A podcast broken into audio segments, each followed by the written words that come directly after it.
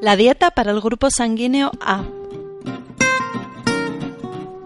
El grupo sanguíneo A apareció hace aproximadamente 20.000 años, cuando el hombre era campesino y había desarrollado el cultivo de cereales y la fermentación de la leche, y vivía en nuevas condiciones sociales. A diferencia del solitario grupo cero, el grupo sanguíneo A se reunía en caseríos, aldeas, pueblos o ciudades. En la actualidad son personas con buena tolerancia a regímenes vegetales y el pescado, con una pobre asimilación de la carne y los huevos. Solo toleran bien, en general, la carne de ave. Se ha observado una mayor propensión a algunos tipos de cáncer entre las personas del grupo sanguíneo A, por lo que les conviene cuidar el aporte de antioxidantes en la dieta, por ejemplo, a base de arándanos, té verde o brécol.